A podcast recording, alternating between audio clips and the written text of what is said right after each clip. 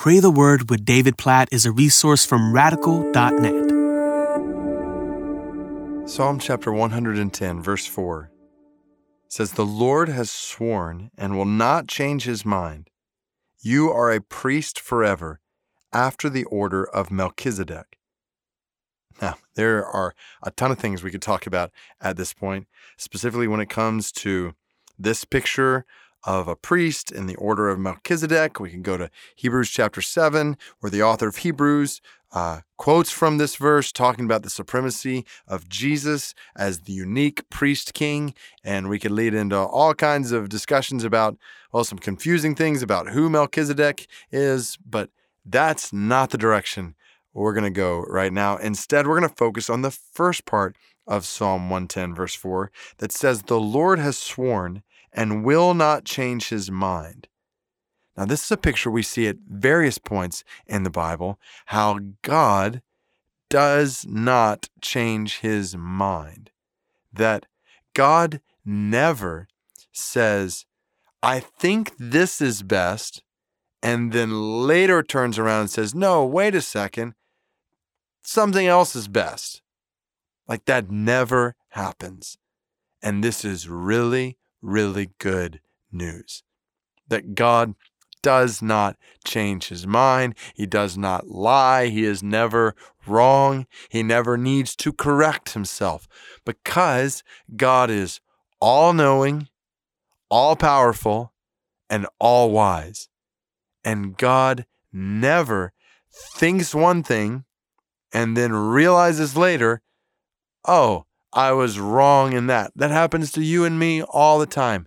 Like with the best of intentions. Like I will do something with my kids. Be like, okay, I think you need to do this. And I would I'll give them counsel to do this. And then I'll realize something that I didn't realize before, and I'll go back and like, no, no, no, never mind. Don't do that. Do this over here. I didn't realize this or that. And so with good intentions, here I am changing my mind. Or I may think at one point, just a totally different scenario. I may think, okay, I want to go this direction. And then later I decide to change my mind and go in a totally different direction. Like you and I do these things. It's really good news. God doesn't do these things. Just think if He did. Just think if, like, the universe was headed in one direction, then God was like, ah, I think I'm going to go in a different direction now. And we had oriented our lives around this one direction, and God totally turns it elsewhere. Or God said something to us in His Word and says, walk in this way. And so we do it, and then God says, ah, I'm going to change my mind. That's maybe not best. I thought it was. So this is where I just want to encourage you that you can rest in the Word of God, in the promises of God, in the truth revealed by God, in the purposes of God in the world, they never, ever, ever change. And this is a rock solid foundation to stand on, particularly in a world where so many things are constantly shifting around us, even in us, to know that things do not shift in God.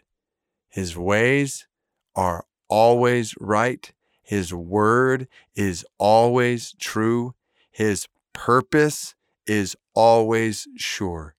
So, God, we praise you that you are unlike us in this way, that you never, ever change your mind.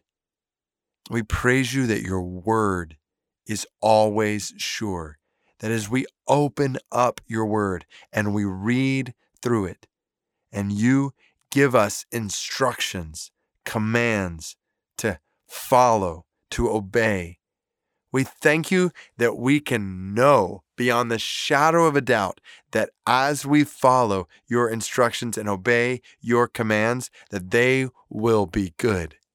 That we don't have to wonder if they're still good.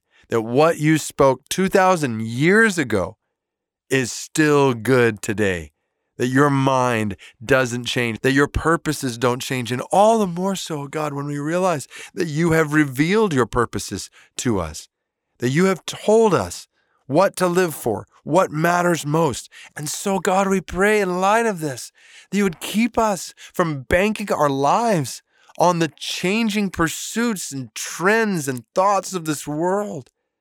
God, help us not to trust in the thoughts, trends, ideas, pursuits, pleasures, purposes around us in the world. Help us to live based on your always sure, never failing, always true word and purpose in our lives. God, help us to bank our lives on you and what you have said and what you are doing, knowing that you never change your mind.